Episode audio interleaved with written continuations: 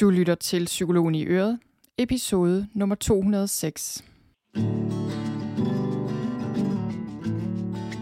Velkommen til Psykologen i Øret.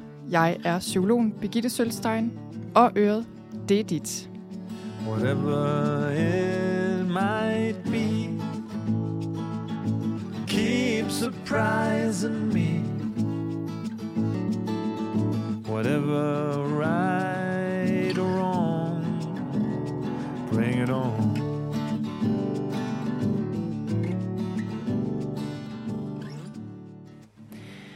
Velkommen til. Velkommen til den her podcast episode, der handler om 10 ting, du kan gøre for at løfte dit humør, hvis du har en dårlig dag, hvis du er i dårligt humør. Og det, jeg godt kunne tænke mig her, det er at give dig nogle ting, en liste over ting, som jeg selv bruger, og som alle kan bruge til, hvis man er i dårligt humør, har brug for at løfte humøret på en måde, så det både virker nu, her og nu, men også virker på sigt. Fordi jeg har lagt mærke til, og det har du sikkert også i dit eget liv, at nogle gange, når vi er i dårligt humør, så øh, kan det være fristende at gøre ting, som måske føles godt, måske løfter humøret sådan lige midlertidigt, men som bare ikke rigtig virker på sigt, og i værste fald, og meget ofte tænker jeg faktisk, bare gør vores humør endnu dårligere, og ligesom ødelægger tingene for os på sigt. Og eksempler på det kan jo være, lad os sige, at vi er i rigtig dårligt humør, og så brokker vi os over ting. Altså det her med at brokke os, det er en af de ting, hvor vi ligesom kan, det kan give den her gode fornemmelse. Det kender du sikkert også derude, det her med, at man ligesom brokker sig, især hvis man brokker sig sammen med nogen og bliver enige om alt det, der er i vejen med eller andre og med samfundet. Og, altså, og det er jo ikke fordi, man ikke må forholde sig kritisk og ikke må, øh, må sige noget dårligt om nogen eller noget. Det er bare mere den her energi eller den her fornemmelse, der er i brok, når vi brokker os. Det kan være fristende, og det kan føles rart, fordi negativitet og brok føles desværre rart, sådan lige umiddelbart. Men det gør ikke vores humør bedre på sigt. Øh, tværtimod, så gør det os bare endnu mere negative, og vi sidder ligesom fast i det her dårlige humør. Et andet eksempel, det er at drikke alkohol. Der er mange mennesker i vores samfund, der bruger alkohol til at regulere humør og følelser og stress og alt muligt, fordi det er noget, der er lidt tilgængeligt, og noget, der er meget almindeligt, meget acceptabelt i vores kultur. Altså det der med, lige at tage et glas vin øh, til aftensmaden, eller sådan på et eller andet tidspunkt for lige at slappe af og lige unwinde og sådan. Nogle bruger også mad på den måde, altså slik eller søde sager, eller hvad nu, for sådan ligesom at, at man trøster sig selv lidt med det. Og mange af jer kender sikkert det her ord comfort food, altså man finder lige lidt selvomsorg og lidt støtte, og sådan får det lidt godt af enten at drikke et glas vin, eller spise et eller andet. Som igen, og det er ikke fordi, der er noget i vejen med at tage et glas vin en gang imellem, eller spise et stykke kage, det gør jeg sandelig også selv. Men det er bare, at hvis vi for alvor gerne vil hjælpe os selv, og faktisk blive bedre humør, både her og nu, men også især på sigt, så er det også eksempel, et eksempel på noget, der faktisk mere fungerer som selvsabotage i virkeligheden, end som noget, der reelt set løfter vores humør på en ægte måde. Så det var bare et par eksempler på noget, vi, øh, vi kan have tendens til at gøre, som ikke virker på lang sigt, når vi er i dårligt humør og gerne vil i bedre humør. Så jeg har den her liste af 10 ting, og den vil jeg give dig, og så vil jeg ellers også sige, at du kan finde listen på skrift inde på min hjemmeside i noterne til den her episode, hvis du får lyst til lige at kigge på den igen. Inden jeg går i gang med den her liste, så får jeg også lige lyst til at sige, at det her med dårligt humør, altså det er jo noget, som jeg tror, de fleste intuitivt forstår, hvad er, fordi jeg tror, de fleste af os kender det.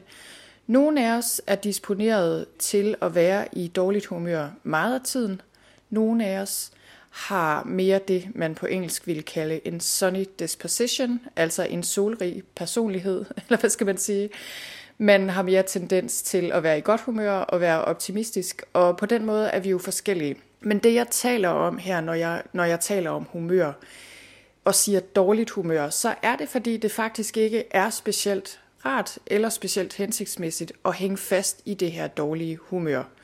Fordi det simpelthen gør os nedtrykte, vi mister vores energi, vores kampgejst, livsenergi, og det gavner heller ikke vores helbred i det lange løb at være i det her dårlige humør. Det man ikke skal forveksle et dårligt humør med, det er jo følelser, altså forbigående følelser. Alle følelser, kedelighed, vrede, glæde, kærlighed, alle følelser. Følelser er noget andet end humør. Og man kan se det lidt som, øh, lad os sige, skyerne på himlen. Følelser kan komme og gå lidt ligesom skyer på himlen. Altså der kan komme en sky med vrede, og hvis man ellers bare tillader den at være der, tillader den at passere, så driver den forbi. Det samme med alle andre følelser. Når vi bliver i dårligt humør, så bliver det mere den her fornemmelse af, at der er overskyet, og skyerne bliver der, og det hele bliver sådan lidt gråt, eller måske endda sort, når vi taler om dårligt humør. Så det er altså mere sådan en vedvarende følelse, altså et vedvarende humør. Følelser, der sætter sig som noget mere blivende, som humør. Og det, der er så vigtigt at forstå her, det er, at vi, vi bliver ikke automatisk i dårligt humør af negative følelser. Så det vil sige, hvis vi er vrede, vrede er en sund og naturlig følelse, den har vi brug for at kunne mærke alle sammen. Hvis vi i god kontakt med den, kan mærke den for, hvad den er, give udtryk for den på de måder, vi har brug for at give udtryk for den på, så passerer den. Og sådan en hjælpsom følelse og en sund og naturlig del af vores liv. Hvis vi af en eller anden grund ikke kan det, hvis vi øh, begraver vores vrede, eller hvis vi giver udtryk for den hele tiden, også hvor det ikke er specielt hensigtsmæssigt. Altså hvis vi på en eller anden måde ikke kan finde ud af at forvalte vrede på en god måde, så kan den sætte sig som alt muligt, skabe alle mulige problemer selvfølgelig, men også øh, blive til det her mere vedvarende dårlige humør. Og det gælder mange følelser, at det her er ikke et spørgsmål om, at dårlige følelser eller svære følelser automatisk leder til dårligt humør. Jeg tænker mere, at det her er et spørgsmål om, at vi af forskellige årsager en gang imellem kan havne et sted, hvor vi er i dårligt humør. Det kan være på grund af vores evne til at regulere følelser, det der med et fint ord hedder affektregulering. Det kan også være andre ting, og nogle af dem kommer jeg ind på i den liste, jeg vil give lige nu. Men altså sådan noget som vores kost, gør en enorm forskel, fordi vores kost bidrager jo at regulere kemien i kroppen. Rigtig meget af kemien, neurotransmitter, bliver øh, produceret i maven, serotonin, som er et af de signalstoffer, man kigger på, når man kigger på vores humør. Det øh, bliver der produceret allermest af i maven, så en sund tarmflora er, at der er simpelthen en direkte sammenhæng mellem en sund tarmflora og så vores humør. Så det vil også sige, at ting, der ødelægger vores sunde tarmflora, kan ødelægge vores humør. Der er noget, der hedder sugar blues, altså sukker, nedtur, og det skal tages helt bogstaveligt, fordi sukker er noget af det, der virkelig kan ødelægge vores tarmflora og kan få vores humør til at svinge helt vildt, og desuden bare skabe alle mulige problemer. Andre ting, tilsætningsstoffer, kemi, for mange forarbejdet fødevarer, altså vi ved alle sammen, hvad, øh, hvad der ikke er så godt for fordøjelsen. Så det var bare et eksempel på noget, der også kan påvirke vores humør. Det samme med de mennesker, vi, øh, vi omgiver os med, er selvfølgelig også noget, der betyder rigtig meget. Der, der kan være forskellige årsager til, at vi er havnet i et dårligt humør. Så det vil jeg ikke sige mere om, end jeg lige har sagt. Det jeg vil gøre nu, det er at springe videre til den her liste, som er 10 ting, du kan gøre for at løfte dit humør her og nu, og som også virker på sigt. Så det her, det er det, jeg ville kalde øh, langtidsholdbare tips, kan man måske kalde dem, i forhold til at, at blive bedre humør. Og det jeg gør her, det er øh, selvfølgelig mange af de her ting er dokumenteret rent videnskabeligt, og jeg har også i noterne til episoden har jeg linket til mange af de ting, jeg nævner her. Jeg har linket til forskellige ting og sager, men mange af dem er videnskabeligt dokumenteret, og mange og flere af dem er også ting, jeg selv bruger på jævnlig basis, og virkelig har erfaring for virker. Så lad os springe ud i det. Nummer et er bevægelse. Jeg føler, at bevægelse er en enkel og konkret ting, som man kan gribe til, hvis man har brug for at komme i et andet humør. Øhm, og det er noget, jeg selv bruger. Jeg, jeg bruger det rigtig ofte faktisk, hvis der er et eller andet. Hvis jeg kan føle, at jeg er fraværende, eller hvis jeg har det dårligt, eller hvis jeg har tankemøller, eller hvis jeg er i dårligt humør. Det her med bevægelse, det ændrer vores, hele vores tilstand. Jeg havde en gammel korleder, som sagde, move your body, and your body will move your soul. Og det er så rigtigt. Altså, når vi bevæger kroppen, så bevæger vi også sindet. Så det er det første, og vi er jo vidt forskellige i forhold til, hvilke former for bevægelse. Øh, og der er en grund til, at jeg siger bevægelse her, og ikke motion. Fordi jeg tænker faktisk, at mange af os motionerer, fordi vi ikke kan acceptere den krop, vi har, og så prøver vi at tabe os, eller lave om på, hvordan vores mave ser ud. Altså, det bliver ligesom et middel til et mål, der handler om at lave os selv om. Det gør os ikke i bedre humør, nødvendigvis. Det, jeg taler om her, det er bevægelse for bevægelsens skyld, som føles godt, mens vi gør det. Og det kan jo være meget forskelligt, hvad det vil sige. Øh, jeg ved, min mand og mig for eksempel, vi er meget forskellige, men for vidt vedkommende, der kan det være sådan noget som en rask gåtur udenfor. Det kan være at danse, tænde, simpelthen tænde for musikken, tage en dans, enten alene eller med børnene for eksempel, hvis de er hjemme. Det er i hvert fald også noget, mine børn som regel bliver i godt humør af. Og så kan det også være yoga, som er en af de ting, jeg godt kan lide. Det, det svinger egentlig, hvilke former for bevægelse jeg godt kan lide. Men altså, nummer et er bevægelse. Og jeg vil også lige sige, at jeg har linket, hvis man går ind på listen over de her tips, så har jeg linket til et blogindlæg, jeg lavede på et tidspunkt, der handler om bevægelse, der gavner os. Og der er forskellige øh, eksempler på bevægelse, vi får det godt af. Nummer to er, sig hvordan du har det. Og det kan jo virke sådan lidt paradoxalt måske, at hvis man er i dårligt humør, så kan det hjælpe at sige, hvordan man har det. Men det, der er så vigtigt her, det er, at man skal ikke forveksle og sige, hvordan man har det med at brokke sig, for eksempel, og negativitet, som jeg lige snakkede om. Fordi der siger vi ikke noget om, hvordan vi har det. Der sidder vi bare og ventilerer og brokker os over det, vi synes er i vejen med os selv og andre mennesker og vores liv i det hele taget. Det er ikke at sige, hvordan vi har det. At sige, hvordan vi har det, det er at sige, jeg er ked af det, eller måske jeg fortryder sådan, jeg gjorde det der, det føler jeg en masse skyld over, eller skam over.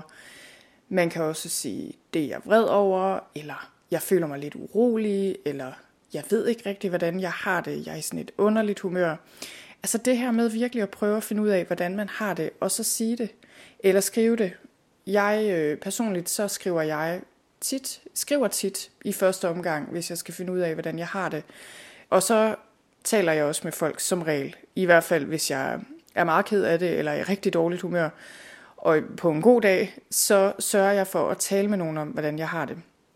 Og grunden til, at det her kan gøre os i bedre humør, det er, at når vi siger, hvordan vi har det, og får adgang til de følelser, der egentlig tit også ligger under et dårligt humør, øh, hvilket for eksempel kan være ked af det. Altså jeg føler i hvert fald tit, at når jeg hænger fast i et dårligt humør, hvor jeg sådan bærer næ, eller er vred over et eller andet, det der tit ligger nedenunder, det er altså tit kederlighed.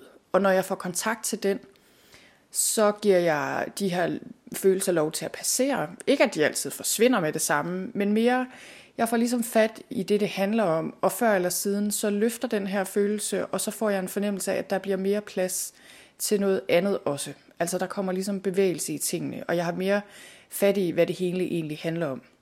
Så nummer to, sig hvordan du har det. Så er der nummer tre, som er taknemmelighed. Og taknemmelighed er uden tvivl en af de ting, jeg bruger mest. Øh, jeg bruger det meget i min dagligdag bare, også selvom jeg ikke er i dårligt humør, så er det noget, jeg som regel bruger i min dagbog eller bullet journal, øh, til ligesom at holde et realistisk perspektiv på mit liv, fordi hjernen, min hjerne, alles hjerner har den her negativitetsbias, det vil sige en tendens til at fokusere på det negative, og øh, nogle af vores hjerner har selvfølgelig den tendens mere end andre, men det er noget, vi er øh, udstyret med fra naturens hånd, simpelthen fordi det er smart fra naturens hånd, at vi er gode til at fokusere på trusler og farer, så vi kan lære af vores fejl, og så vi kan sørge for ikke at blive spist af en tiger på savannen. Så sådan er hjernen indrettet, og derfor kan det være rigtig godt, at vi gør noget proaktivt for ligesom at, øh, at balancere den tendens. Så taknemmelighed er noget, som er godt at bruge i dagligdagen, fordi det ligesom får vores fokus automatisk over på det, der er gået godt i løbet af dagen, det vi synes, vi har gjort rigtigt, nogle af de ting, vi faktisk har nået, versus de ting, vi ikke har nået, det der virker i vores liv, nogle af de kvaliteter, vi har, nogle af de kvaliteter, vi ser i andre mennesker. Og taknemmelighed er noget, der virker både i forhold til et dårligt humør, det er også noget, der virker, føler jeg, hvis man virkelig har det skidt, er fuld af håbløshed, fortvivlelse måske endda. Og hvis man har det sådan, så øh, har jeg en øvelse, som jeg også har linket til, som man kan finde inde på min hjemmeside, i noget, der hedder et værdsættelsesmarathon, som jeg kan anbefale, at man prøver, fordi det er noget, der kan ændre ens sindstilstand ret så radikalt. Men ellers, taknemmelighed kan være en rigtig, rigtig god ting. Og det, der er så vigtigt at sige med taknemmelighed, jeg tænker egentlig efterhånden, at taknemmelighed, det er meget sådan en... Øh, efterhånden er der forsket så meget i det her, og, og alle ved, skulle jeg lige til at sige, det ved alle måske ikke, men det er virkelig en, øh, en ting, som vi ved i dag, og har, der er forsket så meget i, hvordan taknemmelighed kan være gavnlig. Så det, det er der sådan set ingen grund til at stille spørgsmålstegn ved. Men jeg tror, at det, der er vigtigt at nævne, det er, at der er forskel på taknemmelighed og så den form for positiv tænkning, som vi sådan bruger til bare lige at dække over alle problemerne i vores liv og alle de svære følelser, vi har. Det er ikke sådan, vi skal bruge taknemmelighed. Altså taknemmelighed skal ikke bruges som en eller anden flugtstrategi og en eller anden måde, vi bare lukker øjnene for alle de svære ting i vores liv, eller de problemer, vi har, har brug for at tage stilling til. Det er ikke sådan, vi skal bruge taknemmelighed, fordi så er det egentlig bare en, en flugtstrategi, kan man sige. Og så skader det mere, end det gavner. Det er noget med, at vi får et mere balanceret perspektiv, og at vi også fokuserer på det gode og sætter pris på det gode, samtidig med, at vi selvfølgelig også tager stilling til de ting, der er svære, og sætter tingene i øjnene. Så det var nummer tre taknemmelighed. Så er der nummer 4, som er bliv nærværende. Det her er også en kæmpe, kæmpe ting, og noget jeg bruger igen og igen. Og det her bruger jeg, det her med at finde mit nærvær øh, i mange forskellige sammenhænge, og det er noget, jeg også som psykolog arbejder med dybest set hele tiden, føler jeg, i alle mulige sammenhænge og i forhold til alle mulige problematikker. Og det er fordi, at når vi er i dårligt humør, eller vi har det svært på andre måder, så er en del af problemet stort set altid, at vi ikke er særlig nærværende, men at vi hænger fast i vores tanker. Og det er jo ikke for at sige, at der ikke er problemer og reelle problemer i vores liv, fordi selvfølgelig er der det. Men når vi bliver i dårligt humør, og når vi bliver overvældet og håbløse og, og bange, så er det som regel, fordi vi hænger fast i tankerne, og tankerne får lov til at fylde for meget, og virkeligheden og vores kontakt til her og nu fylder for lidt. Og det vil altid løfte dit humør og blive mere nærværende. Og det er simpelthen for det første, fordi når vi gør os fri af tankerne, så løfter vi os selv fra en kæmpe byrde. Når vi ligesom giver slip på fortiden, giver slip på fremtiden, giver slip på alle vores fantasier og forestillinger, som ikke er virkelige, så opdager vi altid, at her hvor vi er lige nu og her, er vi okay. Og vi er faktisk mere end okay, fordi der er altid noget at sætte pris på, når vi er 100% nærværende. Fordi så åbner vi sanserne, og så kommer vi i kontakt med den friske luft, og øh, vi kan måske se og høre, eller dufte, eller mærke noget, som, øh, jeg ved ikke, hvad man skal sige, fordi det er jo ikke, fordi det altid er behageligt nødvendigvis. Det er bare, at når vi fjerner os, øh, når vi bliver mere nærværende og er knap så meget kabret af den her evige strøm af tanker og følelser, så er det lidt ligesom, jeg ser det tit som, at vi træder ind i en dimension, hvor, øh, hvor der er en fred, og hvor der faktisk også er en glæde, som ikke er på grund af noget, men som bare er sådan en grundlæggende fred og glæde, vi har i os, som vi altid har, og som vi kan få mere kontakt til, når vi bliver mere nærværende. Så der er mange måder at blive nærværende på. Man kan blive det for eksempel ved at fokusere på åndedrættet. Man kan blive det ved at bevæge sig, som jeg lige sagde. Naturen er et rigtig godt sted at gå hen og blive mere nærværende, hvor man også kan bruge sanserne og åbne op for naturens lyde og det man kan se og det man kan dufte osv. Nærvær kan også rigtig tit være simpelthen bare at fokusere på én ting ad gangen og fokusere på det, man er i gang med her og nu. Så, det var nummer 4. Bliv mere nærværende. Nummer 5 er drop den konstante strøm af negativ information. Og den her er mega vigtig, fordi jeg tror tit mange af os faktisk ender med at gå og være i et halvdårligt humør og ikke engang være klar over hvorfor. Og nogle gange er det, fordi vi faktisk fodrer os selv med en konstant strøm af negativ information, og vi bliver også præsenteret for den her konstante strøm selvfølgelig. Men det handler om, at medier, altså nyhedsmedier, sociale medier, den her enorme, enorme, enorme mængde af information, der strømmer til os fra alle retninger, forsider, når vi handler ind, nyheder i fjernsynet, på nettet, den er bare så massiv. I dag får vi så meget mere information, og en meget, meget, meget stor del af den er desværre negativ, især hvis vi ikke sorterer i den, fordi det er det negative, der fanger vores opmærksomhed, igen tilbage til hjernens negativitetsbias, og, og derfor er nyhedsoverskrifter og sociale medier osv. præget af rigtig meget skandale, rigtig meget negativitet, rigtig meget frygt, katastrofe osv. Og derfor så kan det virkelig godt betale sig at være ultrabevidst om den strøm af information. Øh, både at redigere i den, og ligesom sørge for, at man ikke får for meget af den her negative information, fordi det vil påvirke vores humør. Og alene det at være på sociale medier er noget, man ved påvirker vores humør, fordi det giver anledning til konstant sammenligning, og ingen har et liv, der ser ud som alle andres liv på Instagram, og derfor vil man altid blive deprimeret af det, og det er simpelthen bare sådan, det er, så vi bliver nødt til at begrænse det, og vi bliver nødt til at være meget bevidste om den her Øh, man kunne kalde det digitale støj. Det er der nogen, der kalder det øh, en digital diæt, informationsdiæt, som vi indtager i løbet af dagen. Det er så vigtigt, præcis ligesom det er vigtigt, at vi er opmærksom på, hvad vi spiser og drikker, putter i munden, så det er også vigtigt, at vi tager stilling til, hvad det er, vi indtager på den måde, og hvordan det påvirker os. Jeg prøvede det selv for ikke så længe siden. Jeg havde øh, en dag tænkt jeg, nu dropper jeg lige sociale medier i nogle dage, fordi øh, der var ferie, men også fordi det besluttede jeg mig bare for, fordi jeg synes, det havde taget lidt overhånd.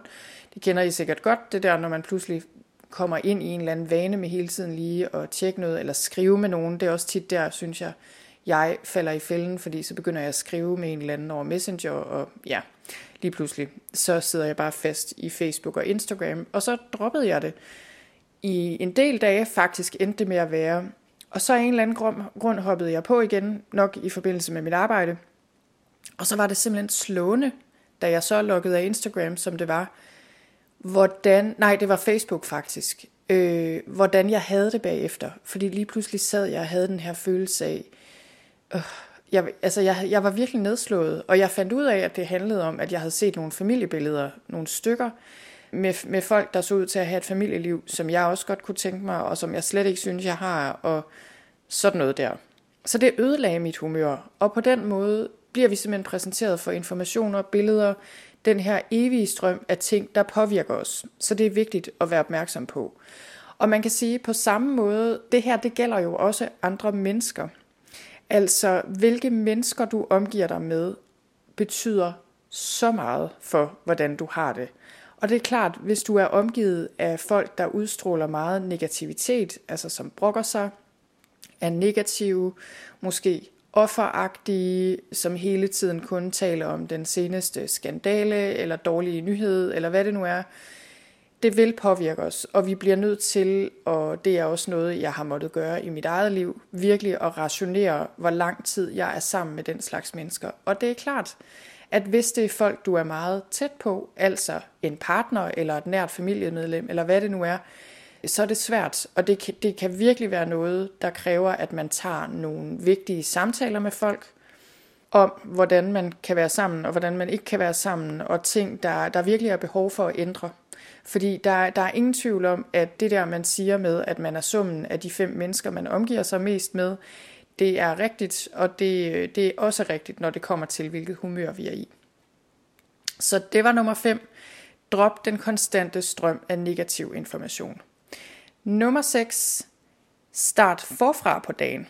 Og det er noget, jeg bruger, og det er også noget, min mænd og jeg nogle gange bruger, hvis vi øh, ligesom er i dårligt humør. Sammen skulle jeg lige til at sige, nu øh, min mands humør er sådan naturligt meget bedre end mit normalt. Han er sådan meget optimistisk, glad type, og jeg, jeg synes bestemt ikke, jeg er en negativ type, men jeg er dog ikke lige så glad og optimistisk, som min mand virker til at være det meste af tiden.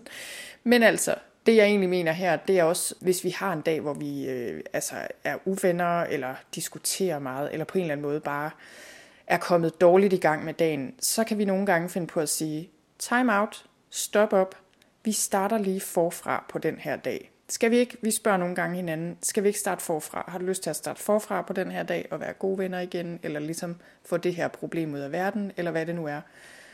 Og så gør vi det. Og det samme øh, kan du gøre, hvis du har en dag, hvor du er i dårligt humør. Så tænk, når du opdager det, så tænk ved dig selv, det er ikke for sent at få en god dag. Jeg starter simpelthen forfra på min dag. Hvad kan jeg gøre for at få det bedre? Hvad kan jeg gøre for at blive i bedre humør? Og i forhold til det her med at starte forfra på dagen, så får jeg også lyst til at sige, at øh, det jeg også tit gør, når jeg har en dag, hvor jeg er i dårligt humør og er nedtrykt, og der måske er noget, der bekymrer mig, og nogle gange, ofte er det jo noget reelt, nogle gange er det ikke, men, men når noget virkelig bekymrer os, og det ikke bare sådan lige slipper, så tænker jeg jo tit, det er reelle bekymringer, så, øhm, så beslutter jeg mig også for at have en god dag i dag. Og det vil sige, at blot for i dag, altså en dag ad gangen, kan jeg godt have en god dag, og så jeg, lader jeg morgendagen passe sig selv. Og igen, det er ikke fordi, jeg ikke tager stilling til mine problemer, eller ligesom lukker øjnene, og hvis der er noget, jeg skal handle på, så gør jeg selvfølgelig det. Men så beslutter jeg mig også for, at jeg kan have en god dag i dag. Også selvom der er de her problemer, eller de her ting, jeg bekymrer mig for over, eller måske et eller andet, der, der stresser mig, som jeg er nervøs for, hvad det nu kan være. Og jeg synes, det hjælper rigtig meget, fordi nogle gange, meget ofte i hvert fald for mit vedkommende, så det, der gør mig i dårligt humør, er egentlig forestillinger om, eller forventningen om, hvordan noget bliver. Måske en eller anden problematik omkring et af mine børn, som jo er det, der påvirker mig allermest, føler jeg. Men også andre ting, hvor jeg ligesom gør mig selv i dårligt humør ved at gå og spekulere over det. Og så det der med at give slip på spekulationer og sige, nu bliver jeg i min dag i dag. Jeg beslutter mig for at have en god dag i dag. Nu starter jeg forfra på min dag og tager det en dag i gangen, kun i dag. Hvad kan jeg gøre for at blive bedre humør? Så det var nummer 6. Så tager vi nummer 7, som øh, er en, en af mine yndlingspunkter på den her liste, tror jeg. Det er koldvandseksponering. Og koldvandseksponering er et meget fint ord for at bade i koldt vand på den ene eller den anden måde. Og det er også noget, der er kommet meget frem de senere par år. Jeg ved ikke, om det er corona eller hvad, det, det tror jeg egentlig ikke. Det er noget, man er forsket mere og mere i her de senere år, og, øh, og som bare vinder rigtig meget frem med vinterbadning og koldvandseksponering på forskellige måder. Og det er bare noget, der gavner os. Og det er i hvert fald noget, der, der gør noget ved systemet. Så jeg føler nogle gange, det er sådan lidt, ligesom hvis jeg lige har brug for at og øh, blive rystet ud af en eller anden tilstand, eller lige trykke på, hvad hedder det, tænd sluk knappen, hvad hedder sådan noget, nulstille mig selv. Det der med at hoppe i koldt vand, og så kommer man op igen, og så øh, det er meget svært at bekymre sig om ting, når man, man hopper i iskoldt vand, og det, det gør bare noget ved humøret. Så det er virkelig noget, jeg kan anbefale. Jeg har selv i år, altså i den her vintersæson, for første gang nogensinde holdt ved vinterbadning en hel sæson. Det er jeg så stolt af og også rigtig glad for. Jeg tror, det har hjulpet mig øh, godt igennem vinteren, og øh, jeg tror, det har, har gavnet på rigtig mange måder, og helt klart også løftet mit humør, fordi jeg er altid glad og tilpas, når jeg har badet. Jeg bader i den lokale skovsø, hvor der er en vinterbadeklub, hvor der også er en sauna. Nogle gange bruger jeg saunaen, andre gange ikke. Jeg bader altid med nogen, eller nogle gange tager jeg der ned alene, sådan, men så øh, er det med henblik på, at der også er andre dernede, fordi man skal ikke bade alene om vinteren. Det gør jeg i hvert fald ikke. Men, øh, men nogle gange tager jeg også derned med en veninde, og bortset fra, at det kolde vand er dejligt, så er det også bare rigtig hyggeligt at gøre det sammen med nogen. Så det øh, for mig, for mit vedkommende, har det været noget med at gøre det. Jeg har gerne ville gøre det to gange om ugen for at holde fast, men ellers, og det jeg så også gør, som man også kan gøre, hvis man ikke lige har en sø eller et hav, som altså Vesterhavet er jo nok dybest set mit yndlingssted at hoppe i havet eller hoppe i vandet, men fordi jeg ikke bor tæt på Vesterhavet, så kan jeg ikke gøre det til daglig. Men hvis man ikke lige har en sø eller et hav tilgængeligt, eller koldt vand udenfor, så er et, et koldt tur under bruseren, eller en tur under den kolde bruser, også rigtig, rigtig godt. Og det er noget, jeg gør stort set hver gang, jeg skal i bad. I hvert fald, hvis det er om morgenen. Ikke altid, jeg har lyst til det om aftenen. På en eller anden måde har min krop absolut mest lyst til at bade udenfor i koldt vand og under den kolde bruser om morgenen først på dagen. Men en tur under den kolde bruser kan også være rigtig godt. Jeg vil ikke gå så meget ind i her, hvad det gør. Jeg har linket på noterne til episoden, der har jeg linket til noget, jeg har skrevet om havbad, hvor der står noget mere om, hvorfor det her det gavner. Men der er rigtig gode grunde til, at det her det gavner os og kan give dig et bedre humør. Så er der nummer 8, som er drop offerrollen. Og det her er noget, som øh, er en rigtig vigtig ting. Og det er sådan lidt tilbage til det der med øh, negativitet egentlig. Men det her, det handler meget om, at når vi tager ansvar for os selv, for vores dag, for vores humør, så kan vi som regel gøre noget ved det. Og det er ikke fordi, vi kan ændre alt, fordi der er jo bare svære ting og problemer og hvad ved jeg, ting, der bare kan gøre os rigtig kede af det, eller vrede, eller frustreret, eller bekymret. Men det at tage ansvar for os selv, og ligesom nægte bare at kaste håndklædet i ringen, og ligesom slå ud med armen og sige, hele verden er imod mig, og det er synd for mig, og det er klart, jeg bliver i dårligt humør, fordi mit liv er noget rod. Det hjælper os ikke rigtigt. Den indstilling, den gør virkelig, at vi bliver i dårligt humør, og at vi sidder fast. Og det at tage ansvar til gengæld og sige, okay, hvad kan jeg gøre? Hvilket lille bitte enkelt skridt kan jeg gøre? Hvis jeg ligger i min seng og bekymrer mig, kan jeg rejse mig op og bekymre mig og se, om det hjælper lidt. Eventuelt tage et skridt ud af min dør udenfor, stille mig i haven og bekymre mig, og så til sidst måske endda beslutte mig for at prøve at give slip på nogle af de her bekymringer. Altså, Ligesom at prøve at gøre noget, og virkelig indse, at vi kan gøre noget, og også tage ansvar, og lade være med at vente på, at der kommer nogen og gør det for os, og lade være med at vente på, at vores liv skal løse sig selv, eller at vores problemer skal gå væk, fordi det gør de måske, men så kommer der jo bare nogle nye på et tidspunkt. Så det der med at droppe offerrollen, det er, øh, det er så vigtig en ting. Og et dårligt humør og sådan pessimisme og nedtrykthed og håbløshed, det kommer rigtig tit også, når vi føler, at vi ikke rigtig har nogen handlekraft og kan gøre noget. Og der er altså bare nogle gange, og jeg kender det også fra mig selv, hvor vi faktisk giver slip på den her handlekraft, og ligesom bare beslutter os for, at vi ikke har lyst til at gøre noget. Det er måske ubevidst, men om ikke andet, så har vi bare den her indstilling med, at det kan også bare være lige meget, og det er de andres skyld, og medmindre det her ændrer sig i mit liv, så får jeg det ikke bedre. Og til det vil jeg bare sige, drop den indstilling, hvis du gerne vil have det bedre. Og det er jo ikke for at sige, at alle bare kan få det fantastisk og være i godt humør hele tiden. Det er jeg heller ikke. Og nogle gange er man ked af det, og så skal der være plads til det. Men så er det sådan lidt tilbage til det der med at sætte ord på følelserne, og lade dem være der, i stedet for bare at sidde fast i et dårligt humør. Så det var nummer 8, drop offerrollen. Så kommer vi til nummer 9, som er meget enkelt faktisk, men ikke desto mindre virkelig vigtigt. Og det er få dagslys. Og det her er også noget, man har forsket i, og som man kan se, at det at få dagslys, det er simpelthen noget, vi har brug for, for at kunne trives, både fysisk og mentalt. Og øh, man kan sige, nu der er forsket i det, og nogen siger, at man skal have i hvert fald en halv times dagslys inden klokken 10 om formiddagen, eller man skal have to timers dagslys i løbet af dagen. Altså, der, der er sådan forskellige studier, der peger på forskellige ting, og der kan også være forskel selvfølgelig på, om man bor her i Norden, hvor vi gør, hvor der er korte dage om vinteren, eller om man bor i Kalifornien, eller hvad ved jeg, et eller andet sted, hvor der er lyst meget af tiden, hvor solen skinner rigtig meget. Der er selvfølgelig forskel, men altså summa summarum er, at det at få lys, dagslys, sollys, også selvom det er overskyet, det betyder ikke så meget. Det betyder noget. Det gør det i hvert fald for mig. Men det, det, Pointen her er det at komme udenfor faktisk at få lys om dagen. Det gør noget. Et er, at man umiddelbart kan mærke, at det er dejligt at komme ud i lys. Det kan de fleste mennesker, og især selvfølgelig i solskin, og virkelig mærke varmen og solskinnet er noget, der gør, der gør os godt. De fleste mennesker elsker den der følelse af solskin. Men det er også sådan, at vores celler er indrettet på en måde, så de har brug for dagslys for at kunne fungere optimalt.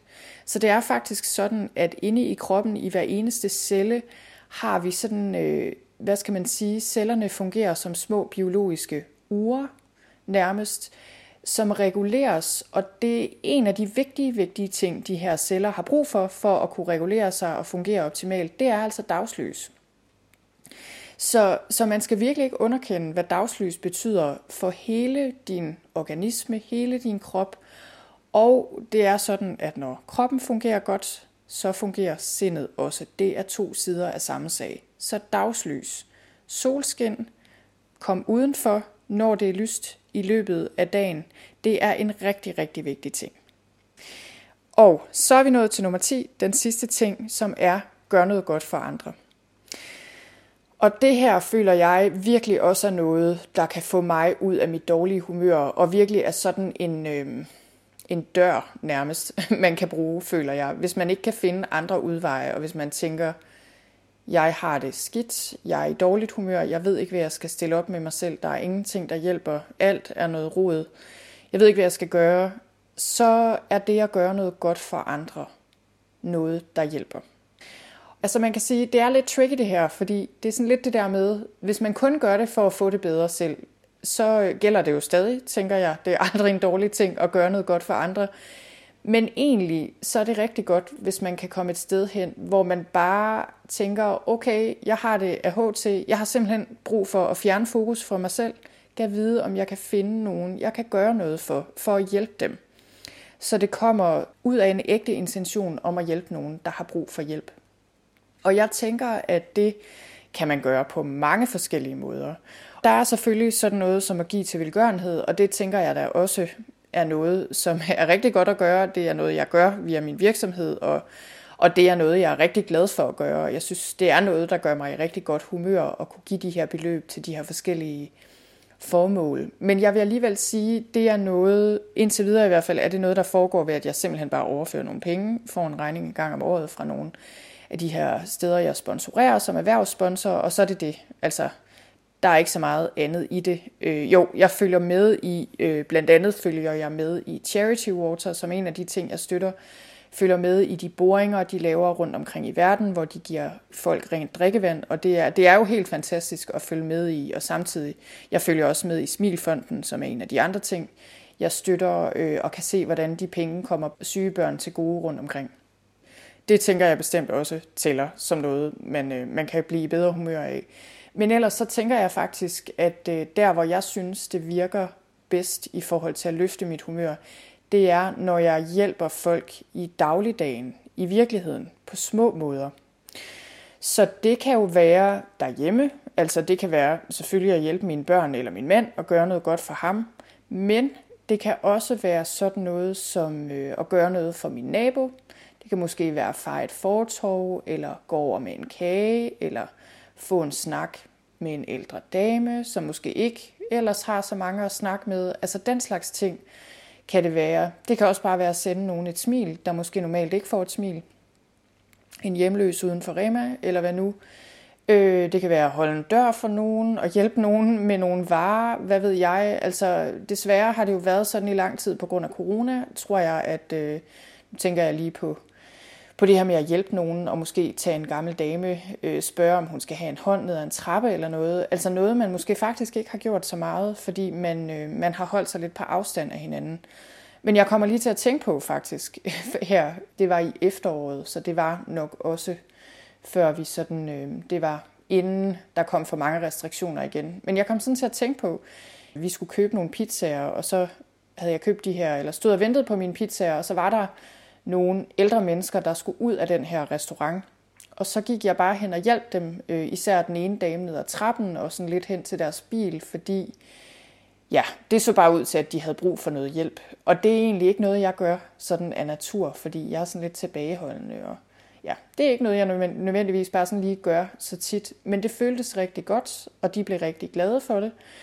Og det var bare sådan en lille ting. Det der med lige at gå hen og tilbyde hjælp og sørge for, at folk kommer ned ad trappen uden at falde. Så, så det kan jo være mange ting, det her. Det kan også være at ringe til nogen, man tænker, kan vide, et eller andet familiemedlem har hun lyst til lige at få en snak, eller altså, det kan være hvad som helst. Og jeg tænker faktisk tit, det er de her bitte små ting, som gør en stor forskel. Altså lige at tænke på nogen.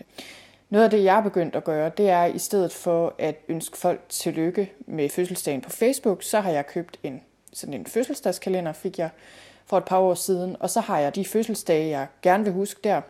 Og så skriver jeg til folk i stedet for direkte, altså på en sms typisk. Nogle ringer jeg selvfølgelig til, og giver sådan en lidt mere personlig hilsen. Sådan noget kan det også være. Skriv et brev til nogen. Der er uendelige, uendelige muligheder i forhold til, hvordan man kan fjerne fokus fra sig selv og tænke på, kan vide, om jeg kunne gøre et eller andet godt for andre.